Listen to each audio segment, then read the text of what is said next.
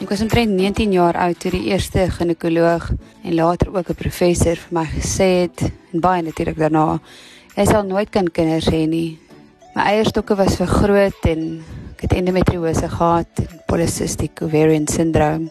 So ek het amper half maar daai droom wat ek gehad het van 'n jong dogtertjie eintlik, wou ek altyd 'n mamma wees en ek het daai droom begin wegberre.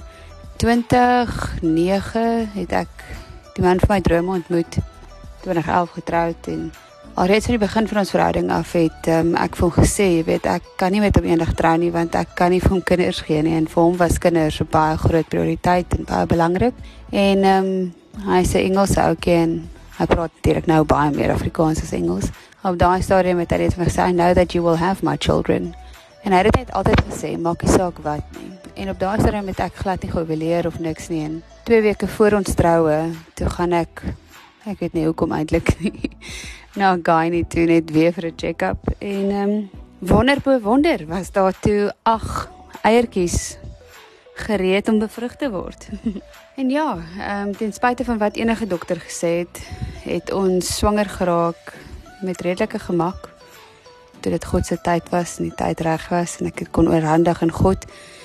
Maar ek glo ook vandag dit was weens die geloof en die inspraak van my man en wat hy gespreek het oor ons, ehm um, sonder enige twyfel wat die verskil gemaak het. So ek wil net vandag by jou stil staan en vir jou sê wat is dit wat jy spreek oor jou situasie? Het jy al lankal moed opgegee? Want ek het op daai stadium en soms het ons net iemand nodig om saam met ons weer te staan in geloof.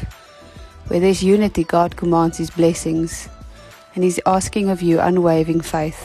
So ek het op daai stadium gesien die wonderlike wonderlike krag van geloof paar jaar later weer probeer en vandag het ek die wonderlikste seentjie.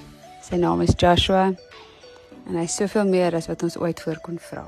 So alle eer aan ons wonderlike hemelse Vader.